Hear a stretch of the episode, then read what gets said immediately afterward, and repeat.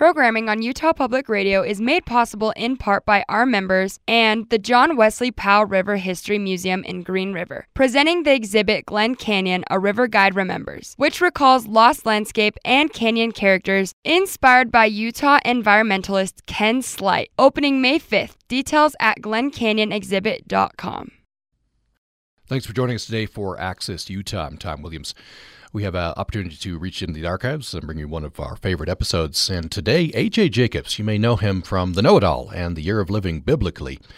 In his uh, recent book, It's All Relative Adventures Up and Down the World's Family Tree, he tackles the hot topic of genealogy. He does it with a typical, uh, in a typical fun style. For example, he attempts to convene the world's largest family reunion. And he says it'd be like Woodstock, except with more clothes and more deodorant. Uh, it's a lot of fun talking to AJ Jacobs. Here's the conversation first broadcast in November of last year.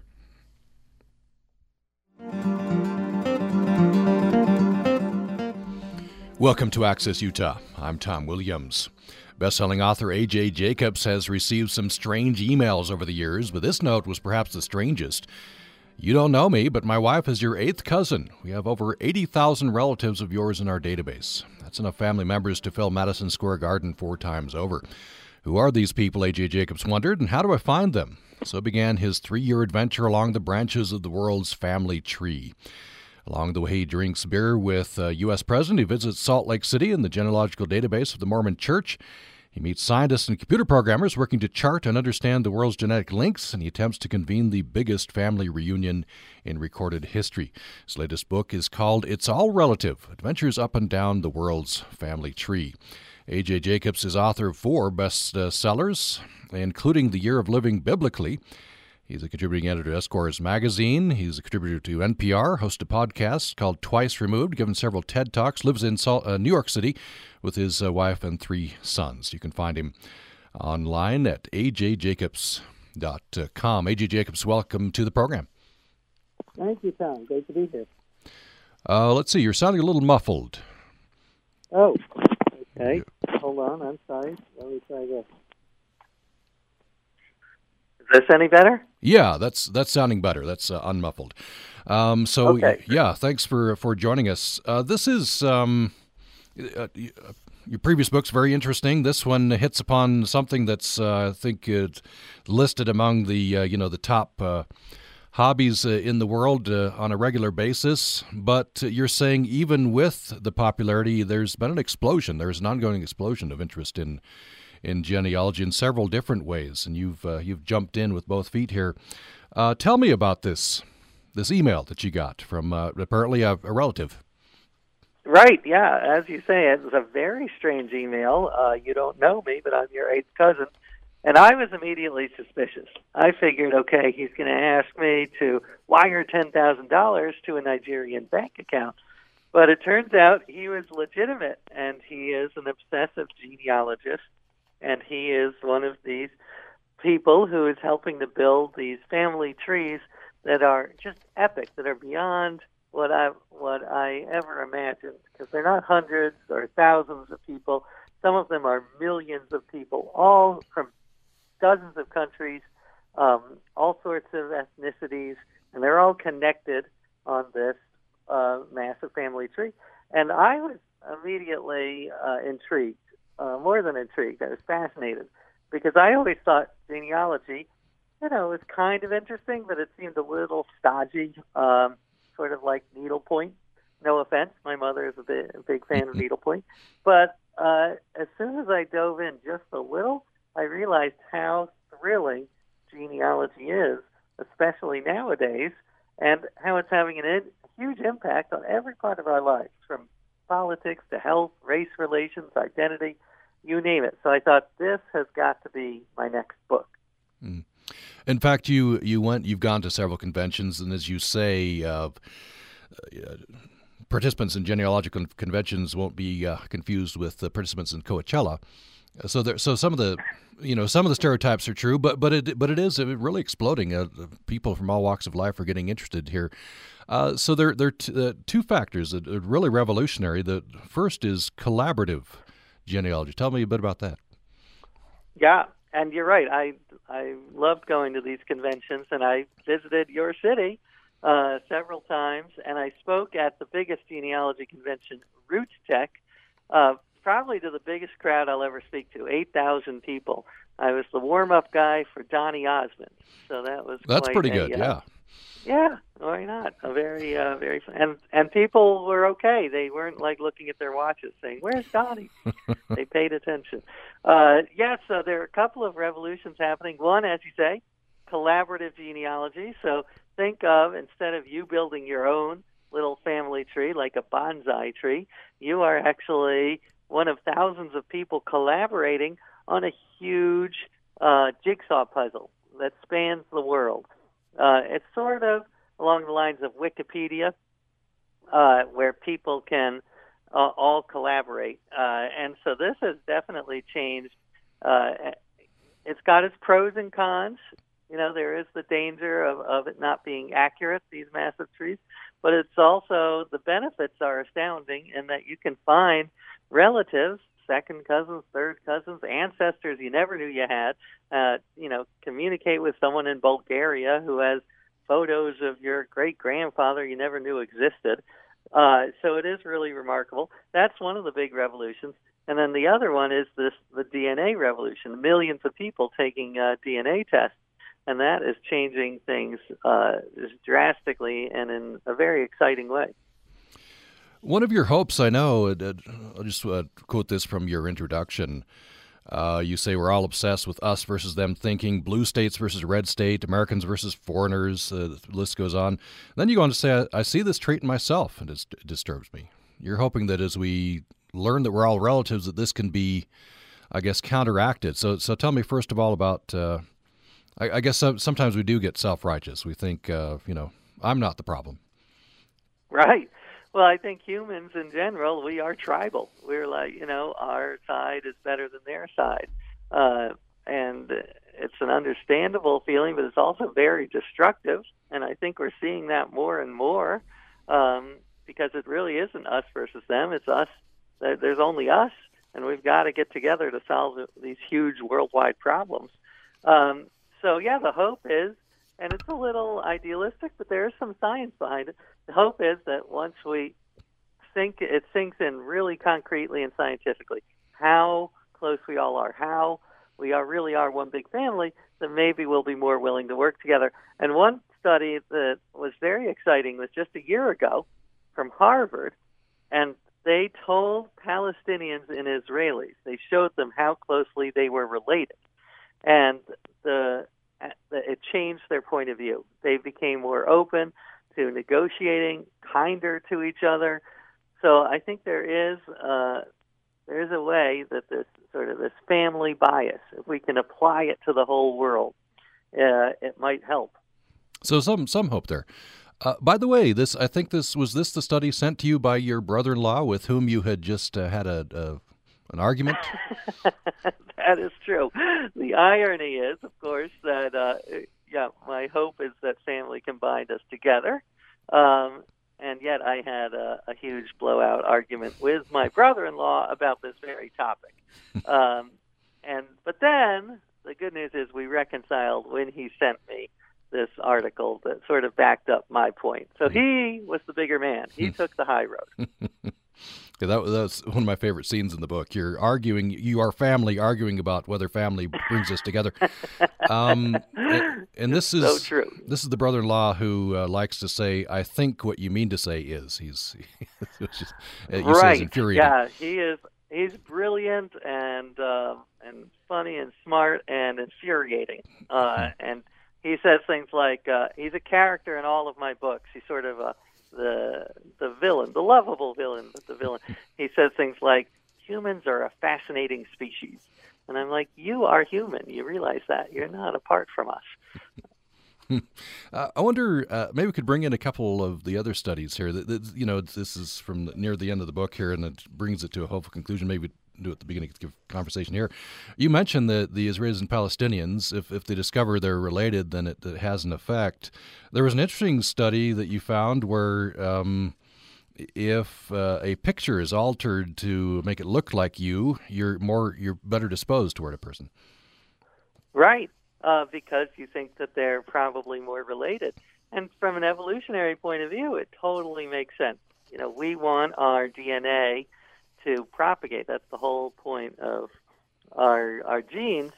So anyone who's really closely connected, uh, we're going to favor.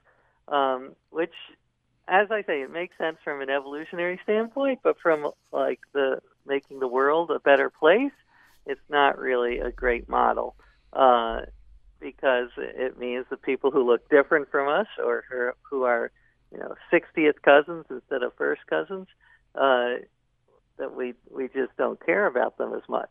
Um, but now that the world is all connected, that's just not feasible anymore. That's not a good way to go about life. You've written that as an organizing structure, family has its costs and its benefits. What are what are the what are the costs and what are the benefits? Well, I mean, here's a thought experiment that I talked about in the book: is if I have three kids, so if someone came to me, uh, an evil villain, and said, uh, "Okay, if you can either kill one of your kids or kill 10 strangers.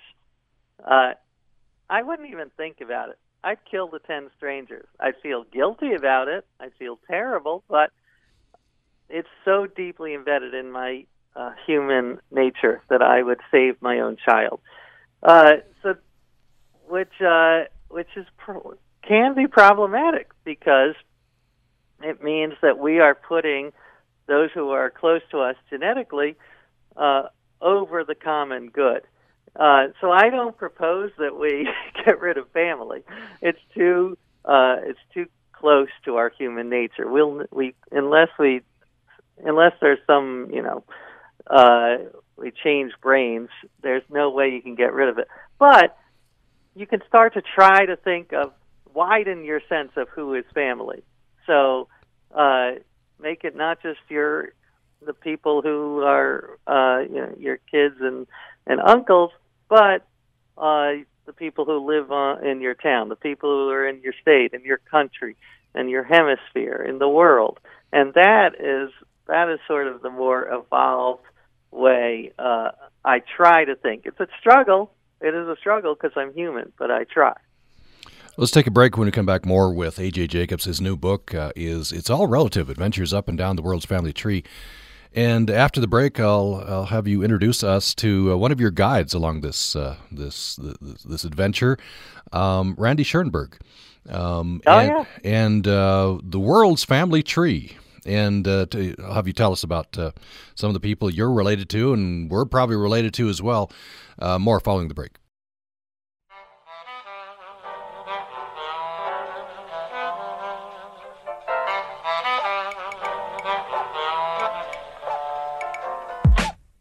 Programming on Utah Public Radio is made possible in part by our members and Utah Humanities, empowering Utahns to improve their communities through active engagement.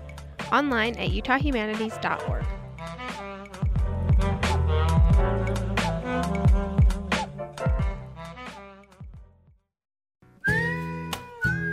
This is Professor Beth Fauth for Bringing More to Life. What is empathy? It includes taking your aging parent's perspective and recognizing your parents' view as their truth, staying out of judgment, recognizing emotions, and communicating that understanding to them. It is feeling with another person. It's being vulnerable to that same hurt or loneliness or loss they are expressing. Being empathetic takes time and effort. In our busy days, as we balance our needs with the needs of our parents, it can be lost. Sharing feelings can bring more to their life in ways you never knew. Support for bringing more to life on Utah Public Radio is made possible in part by our listeners and the Sunshine Terrace Foundation in Logan, advancing wellness, independence, dignity, and comfort. Information at sunshineterrace.com.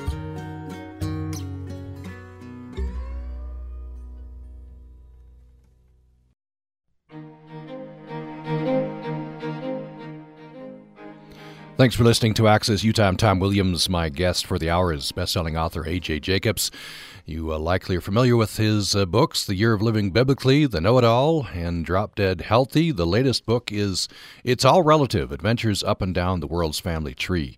And on this adventure, he drinks beer with the U.S. President. He visits Salt Lake City, Um, he meets scientists and computer programmers working to chart and understand the world's genetics links, and he attempts to convene the biggest family reunion in recorded history. As we go along, we'll ask him how that went.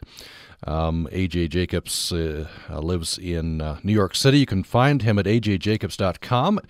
Uh, so, AJ Jacobs, um, you uh, you got interested in this uh, this, this, cryptic email from a turns out to be a relative in Israel, and you you need some guides along the way. One of the people you turn to is Randy Schoenberg, who is I get it, I take it related to the composer. Right. He's the grandson of the composer Arnold Schoenberg, and he was one of my guides. One of the the parts of this book, researching this book that I loved, is just meeting all of these fascinating people. So Randy, I you know I spent a lot of time with uh, with Mormon uh, experts who helped me tremendously. Um, I, I loved a guy who uh, is named Ron Arons, who he goes to convention genealogy conventions dressed in a black and white prison suit and his whole business model is he'll research the criminals in your family tree. uh, so, but Randy is a fascinating character. He's really one of the big players in these collaborative family trees uh, the, what that we were talking about earlier, where you have millions of people connected. So he was the one who, who gave me a crash course in websites like Geni and Family Search and Wikitree and how uh, it's almost like the ultimate social network. It's almost like six degrees of Kevin Bacon, but everyone is Kevin Bacon. So I would you could type someone into a search bar in Geni, for instance, like uh, I typed in Barack Obama, and uh, the computer does its calculating. It takes like a minute because there's so much data, and then it out pops how I'm connected. I am Barack Obama is my fifth great aunt, husband's brother's wife, seventh great nephew. Hmm. That is the literal. So we're practically brothers. We're quite close. Um, but I do love this uh, this way that we are able to see the, concretely the links that bind us all, and it's actually turned out to be quite useful because for the book, I wanted to interview a lot of interesting people uh, who have interesting families, and I, I wanted to introduce, interview the elder Bush, George H.W. Bush, I approached his uh, chief of staff, who said, "No, he's not doing interviews." And then I said, "Well, okay, I understand, but let me just tell you, he is my third cousin's great aunt's for fourth times removed." And she's like, "Oh, well, okay, you know, since you are related, let me see what I can do." And I actually got the interview. You got the interview. How how did that go? Oh, it was great. I love talking to him and uh, and his wife Barbara, who gave it uh, part of the reason was uh, I interviewed all these people about the meaning of family and how to be a good family member, and she gave me some good marital advice that I still try to follow today. She said, every, each member, each spouse should try to do 75, put in 75%, because we're biased, so our 75% is probably like really like 50%. So go the extra mile, even if you think uh, you're doing more than you should. So I try to follow that. I don't go full 75%, but maybe 65%. Okay, yeah. Uh, have you gotten feedback from your from your wife on how you're how you're doing with that? uh, she says I'm doing. I she says uh, stop doing a book tour and get back here and uh, and help out. Right. But other than that, I'm doing a little better. Yeah. Uh, who who else have you? I, I imagine you had fun and you, people could go to World's Family Tree, right? Or Geni, right? That's the or there are other sites. Um, and type in. So who who else did you type in? Well, I typed in you know Albert Einstein. That was exciting. Uh, you know, I am Jewish, so anyone who's an Ashkenazi Jew is actually quite closely blood related to me because we are a uh, endogamous population, which is a polite word. We uh, we did a lot of inbreeding, uh, but it's a double-edged sword because I also am related to Jeffrey Dahmer, the serial killer.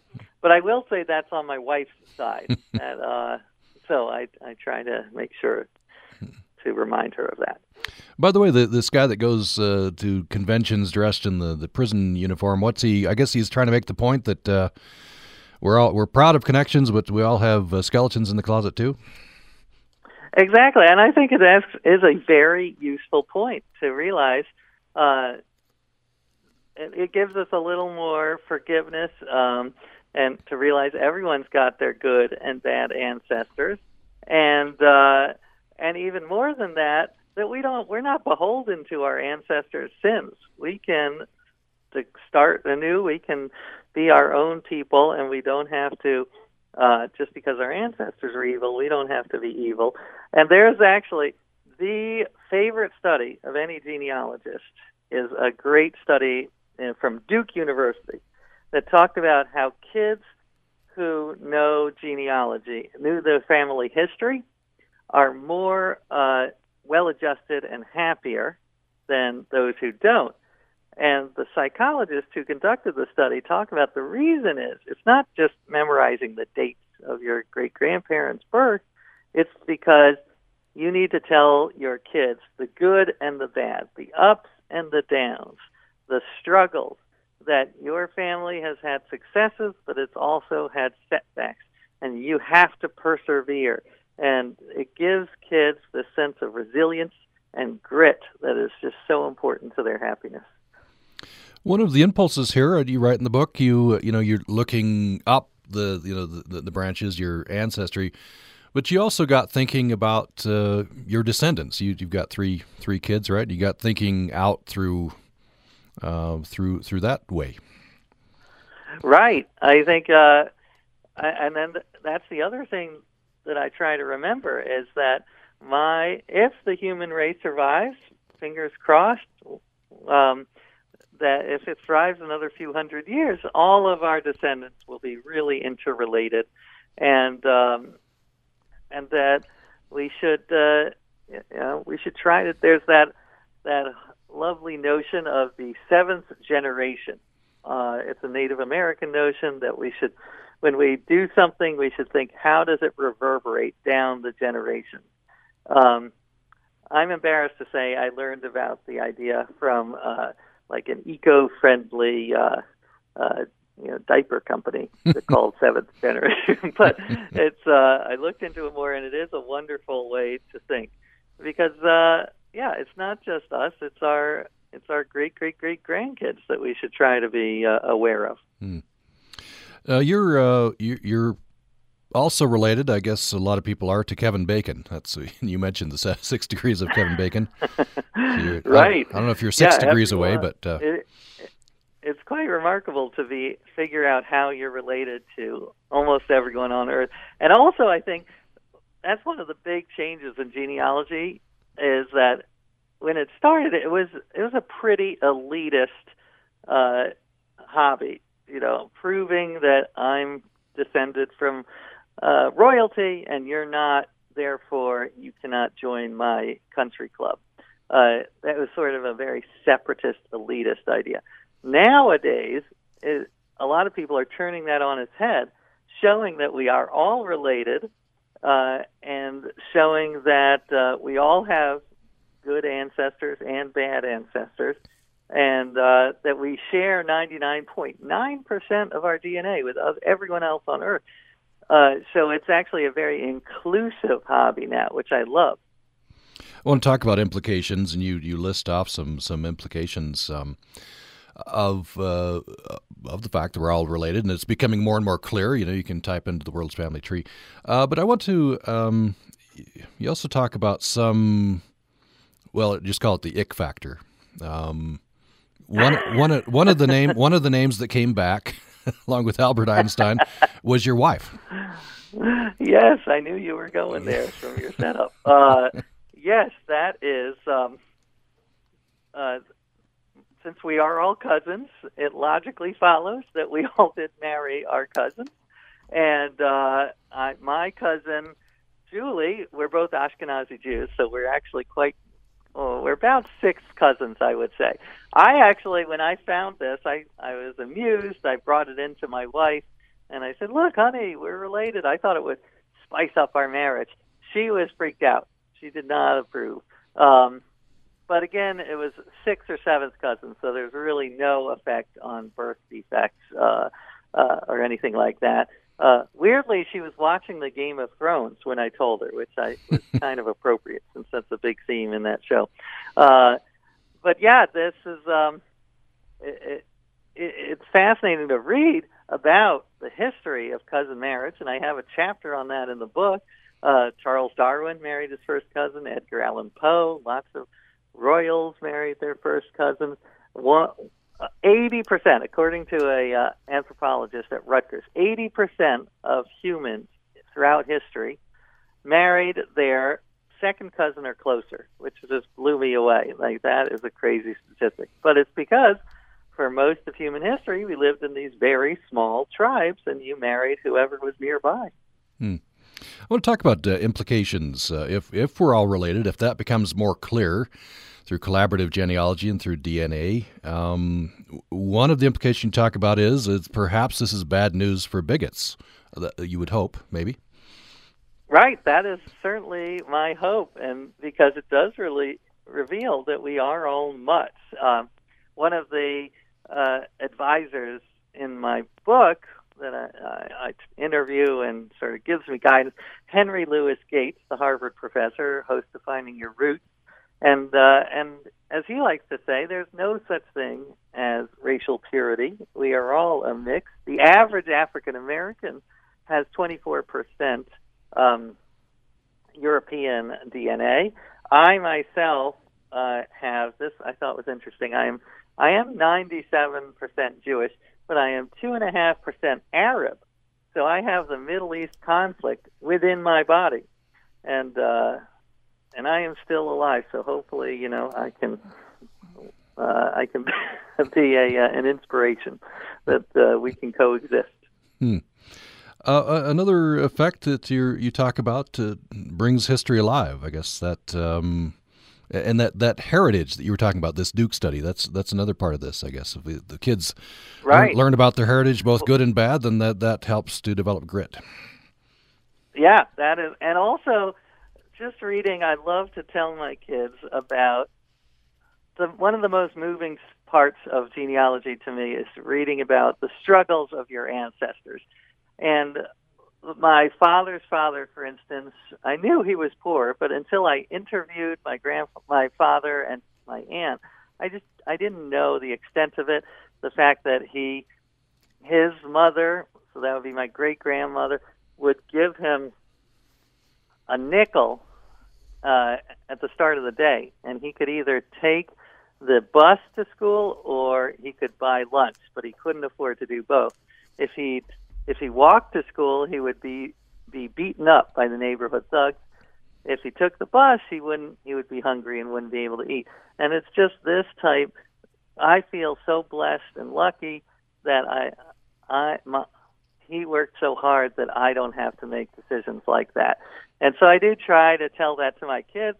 Um, sometimes they roll their eyes, as kids will do, but uh, I'm hopeful that on some level it sinks in just how lucky they are that our ancestors sacrificed so much.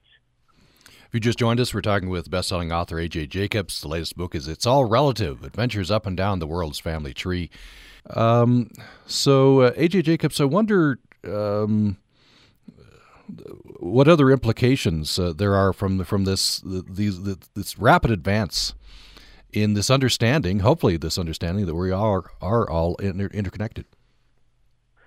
Uh, well, it's it's going to be a fascinating world, especially with all of these um, uh, DNA tests, uh, which will provide uh, a lot of wonderful news, but also a lot of disconcerting news. And one of my favorite chapters in the book is about a uh, a Mormon man, actually, who grew up with he had nine uh, siblings, and it turns out after DNA testing, as an adult, they figured out that they were from nine different fathers. They all assumed that they had come from the one father, but he actually had sired none of them. And uh, so it was like the Maury Povich show to the ninth degree. and he uh, what I found inspiring about this, I mean, it is it is titillating in some sense, but it was also an inspiring story because he was able to reframe it and say, I have all of these new relatives now. Isn't it wonderful? He forgave his mother. He said she's obviously has huge flaws, but she's also had some good parts. Uh, his father, I think of as one of the great heroes of all time because his father knew, apparently knew, that these kids were not his biological offspring, but still treated them with love, uh, as if they were. So uh, it's going to be really interesting as the, we all start taking DNA tests. As I say, you're gonna you're gonna find out some good and bad information, and it's all how we process it.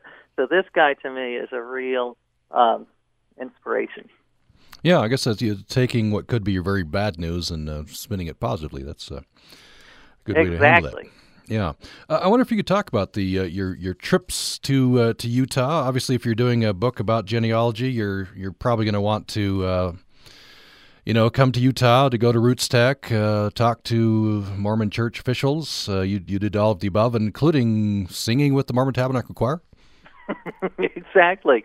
Yeah, as uh, as you know, uh, Salt Lake City is the mecca for uh, genealogy, and uh, the LDS Church is the is sort of the Golden State Warriors of genealogy. I mean, the amount.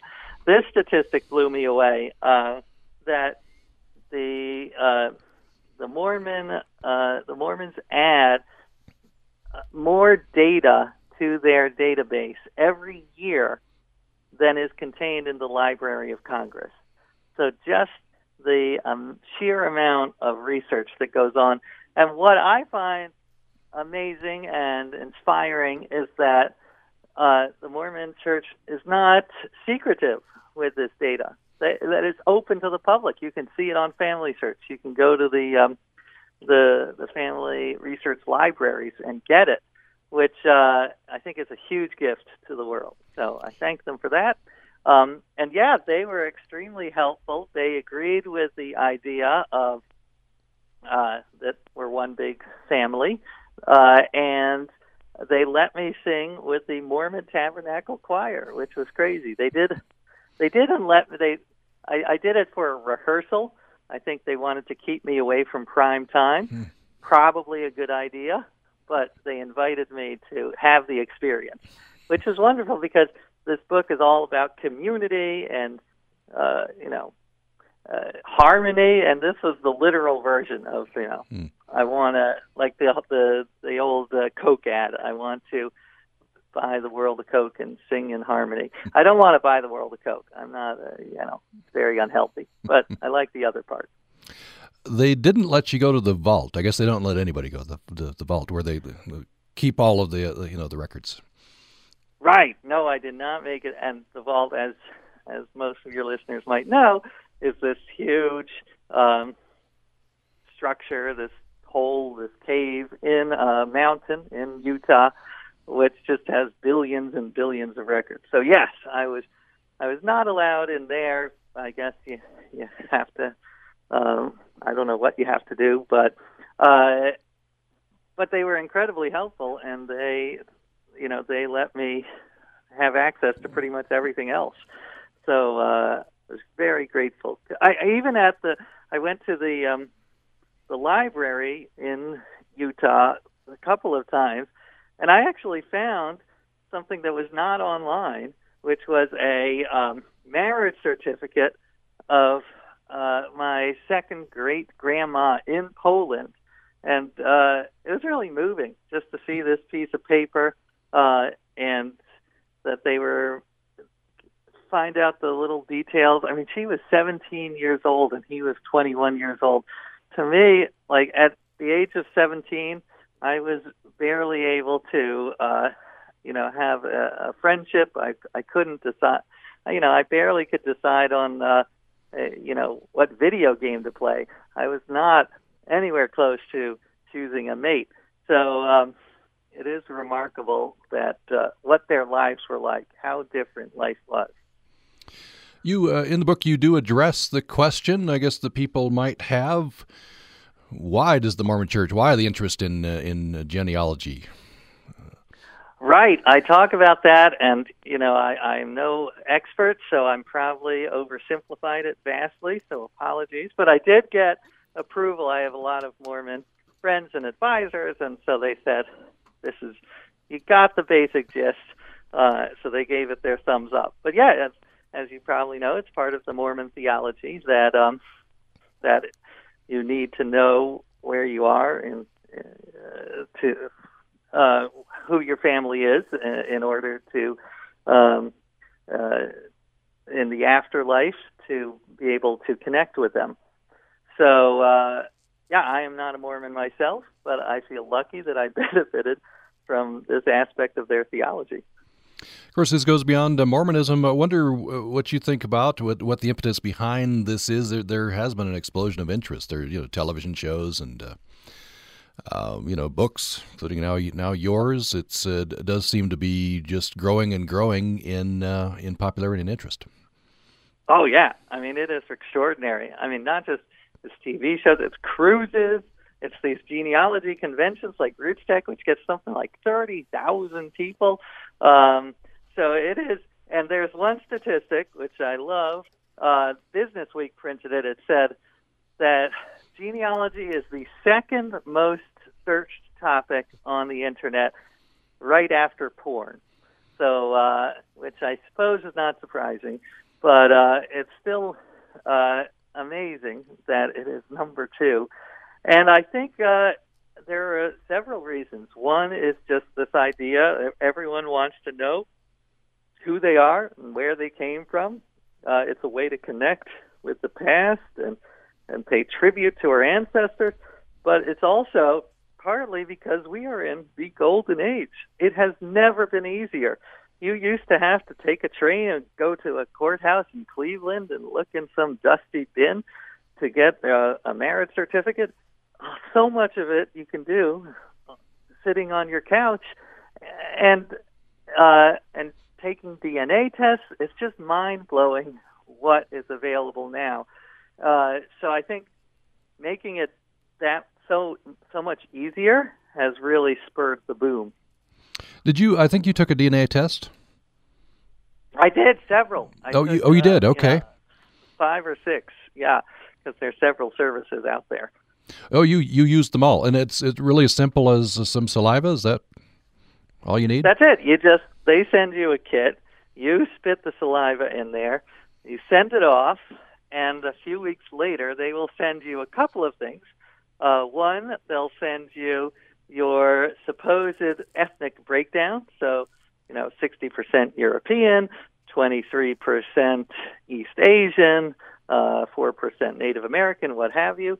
Uh, they'll also send you a list of people who share enough DNA to be your cousins. Like it'll say, you know, estimated fifth cousin, and it'll have the name of someone else that you can contact. Uh, some of them have a health aspect too, saying which genes you have. Um, now, I find them wonderful. Uh, just a, a couple of caveats uh, to be aware of. One is that they are not totally accurate yet. They are. It's still somewhat of an art. Uh, to give you an example, when I took one uh, ancestry a few years ago, uh, it came back that I was 14% Scandinavian. I was mostly Jewish, but 14% Scandinavian. And I was psyched. I was like, all right, break out the cross country skis. Let's get some gravlax. Uh, but it turned out it was a, it was uh, um, overestimate, and now it's down to it went down to two percent. Now it's at 0.1 percent Scandinavian. So I am no longer Scandinavian, um, and it's because the databases are constantly evolving.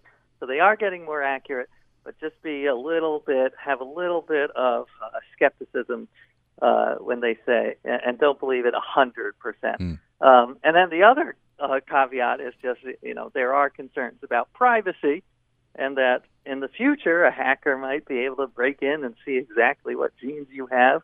Uh, it's a real concern. I don't know what to say about it. I decided that the benefits outweighed the uh, costs, and I went ahead and did it many times, and uh, and I'm hoping for the best.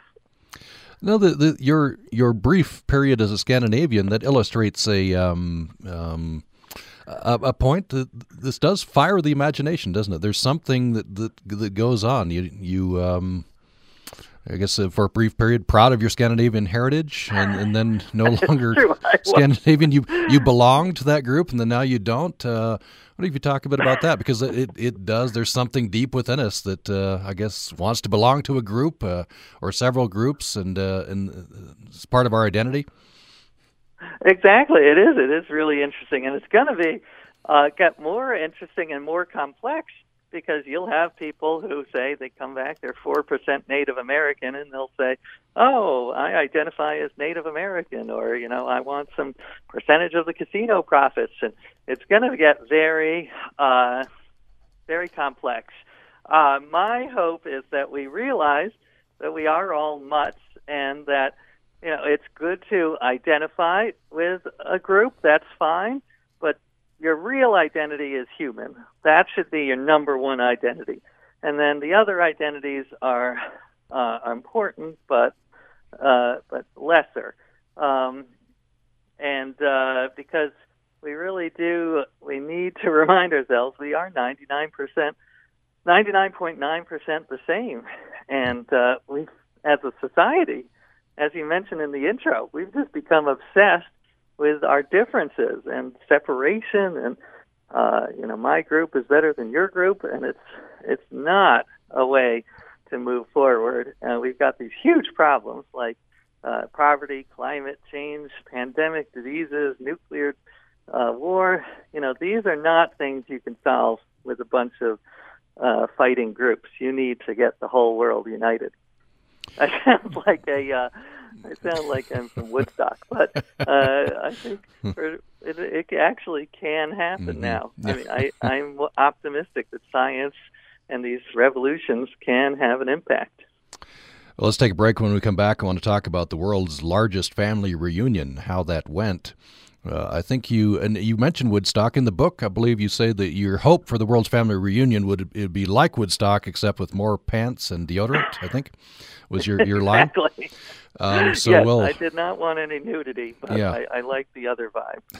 Uh, so let's talk about that when we come back. Our guest is AJ Jacobs. His latest book is "It's All Relative: Adventures Up and Down the World's Family Tree." More following this break.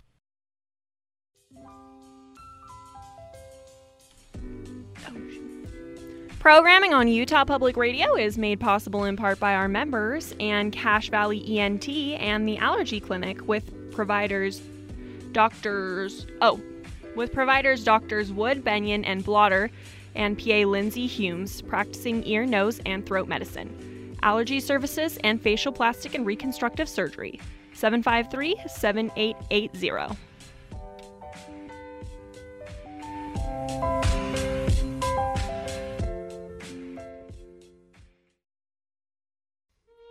Next time on Philosophy Talk, In Praise of Love, Plato's Symposium meets Bernstein's Serenade. The Symposium is the most memorable philosophical work ever written on love. And Leonard Bernstein's Serenade is a gorgeous violin concerto inspired by the Symposium. Tune in as we look for the philosophy in Bernstein and the music in Plato. In Praise of Love, next time on Philosophy Talk.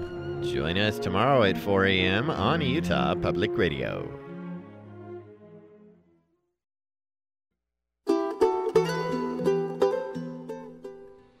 Thanks for listening to Access Utah. I'm Tom Williams. We've reached our last segment with best-selling author A.J. Jacobs. You uh, likely remember him from uh, books such as The Year of Living Biblically. His latest book is It's All Relative Adventures Up and Down the World's Family Tree. By the way, before we get into the world's largest family reunion, um, on your website, which is ajjacobs.com, uh, there's an interesting article headlined this is from 2014. Obama has 44 cousins in the Senate. Now, can't we all just get along? This is interesting. Uh, kind of uh, taking off from a uh, who we knew, I guess, was a, a, relative, a second cousin who was running for uh, the Senate in Kansas, I believe, and then, then he lost. Um, and, and then uh, you, you looked it up, and he has 44 cousins, or had, I guess, right. well, still has 44 cousins, including Ted Cruz. Yeah, there you go. Yeah, they are all related, and uh, and now, thanks to the research, it's actually a hundred.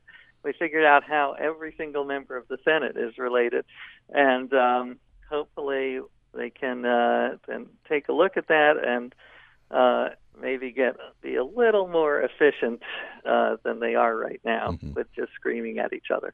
Yeah, I guess, and and so therefore they're, they're all related to each other, probably, right? Uh, so. Oh, exactly right. Yeah, uh, so all... I guess that shows the limitations of the, this idea. They're still screaming at each other at this point.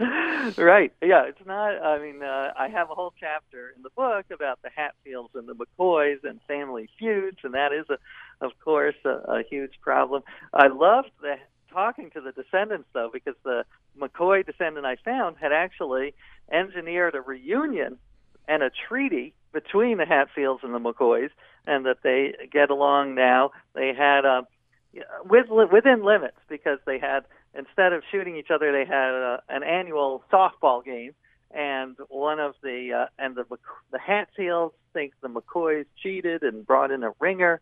So uh, yeah, you'll still get some uh, friction, but overall they've made great strides. And their point is, if the Hatfields and McCoys can do it, anyone can do it. Yeah, that's uh, that's that's some hope anyway, right? Um, right. So tell us about this this uh, this idea, the world's uh, largest family reunion. You uh, you plan it throughout the book. You, have little um, sections of uh, your a lot of it is your stress, your worry that it's all going to fail horribly. Um, uh, apparently, well, apparently did not right. fail horribly. I mean, so tell yes, us about that. It was was highly stressed. I as you say, part of the book is uh, a memoir, part is a how-to for genealogy, part is science, but part is this sort of this thriller of my attempt to put on the largest family reunion because I thought when I figured out I'm related to all 7 billion people on earth, I thought, well, why not throw a little party for my family? Um, and I, you know, I invited 7 billion. No, I won't do any spoilers, so I won't say what the final attendance was, but it was not a 100%. It was not a 100. We didn't mm. get 7 billion. But um, the idea was to bring all these people together in New York, but also at simultaneous reunions around the world. We had 40, including in Salt Lake City, where they were had an amazing turnout.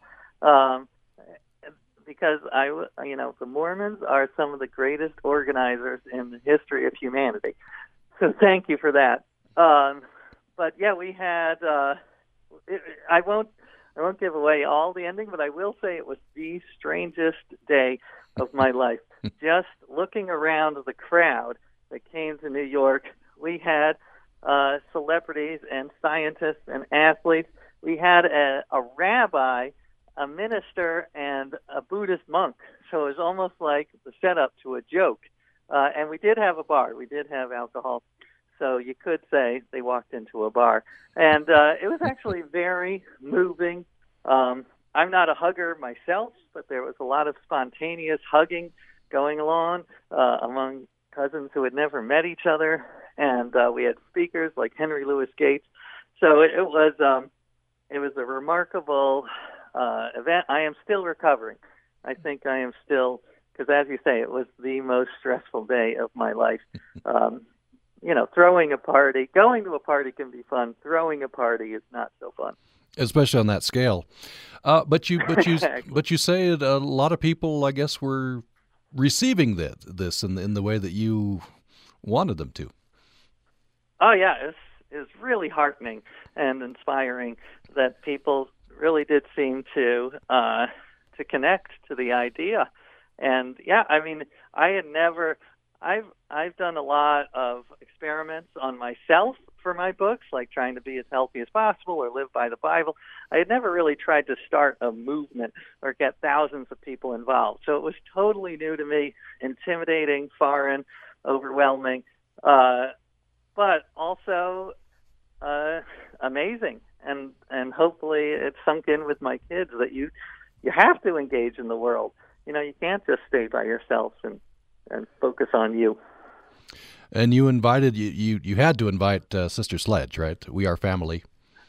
Exactly. I figured they are the perfect and uh, guest entertainers. So they actually came, and we sang. You know, we are family. Uh, you know, the line is uh, all my sisters and me, and they changed it to all my cousins and me. So that was very exciting. Uh, and Joni Sledge, the leader of the group, actually died shortly after. So we were one of the last performances. Oh wow, yeah. Um, I wonder, we just have oh, about three three minutes left. You have a um, section at the end. Uh, you've learned some things along the way, and people are interested. Uh, some advice. What advice would you give to people who are jumping into the world of genealogy? Right. Yes, the book has a, an appendix co-written by uh, uh a, a, professional genealogist and Mormon named Eowyn Langholf. Langholf, great woman, um, and it's got basically what what we found to be the most helpful uh, uh, resources, and there are many. There's um, uh, great web websites like FamilySearch, but also DNA companies. One thing that seems so simple, but I really feel strongly about it is please interview your parents, grandparents, aunts, and uncles as soon as possible. There's you can go on the website, the web, and search for oral history questions. There's a lot of lists of great questions, but these people have treasures in their mind that we are going to lose unless we interview them and, and record it. So uh, that was my big plea. Um, I, I will say another amazing revolution in genealogy now is the access we have to uh, newspaper archives going back hundreds of years. So you can plug your relatives in, and chances are something will come up. And uh, it's really, it just gives you a sense. Instead of the names and dates, you get the stories. You get even something as simple as seeing, oh, my. Uh, my great grandfather won a tennis tournament in in Pittsburgh in 1903. Uh, it made me feel weirdly connected to him. I guess the uh, on a personal level, where the rubber would meet the road in a in a story about family, ha- has this had effect on your kids? Do they, they yeah, see the world differently? Do you think? I, mean, I I love talking to my kids about it. First of all, just being able to, ha- they can have a personal connection to history. So one of my kids is studying uh, Theodore Roosevelt in history, and my great grandfather, his great great grandfather, ran for Congress on the Bull Moose ticket. Uh, Roosevelt party, he got crushed. He got like maybe two percent of the vote. Uh, so I think it's good on two levels. One, it connects my son to history, and again, it reminds him that we struggle. The you know, there's there's ups and downs, and you've got to persevere. Well, we've reached the uh, end of our time. Very interesting book. Um, and as a cousin, as you say, it's uh, you know it'd be the only polite thing to pick up this book and read it. It's it's very interesting. It's it's all relative. Adventures up and down the world's family tree. The author is a New York Times bestseller, uh, A.J. Jacobs. A.J. Jacobs, it's been a pleasure. Thank you. Thank you, cousin Tom. Thank you, cousin A.J.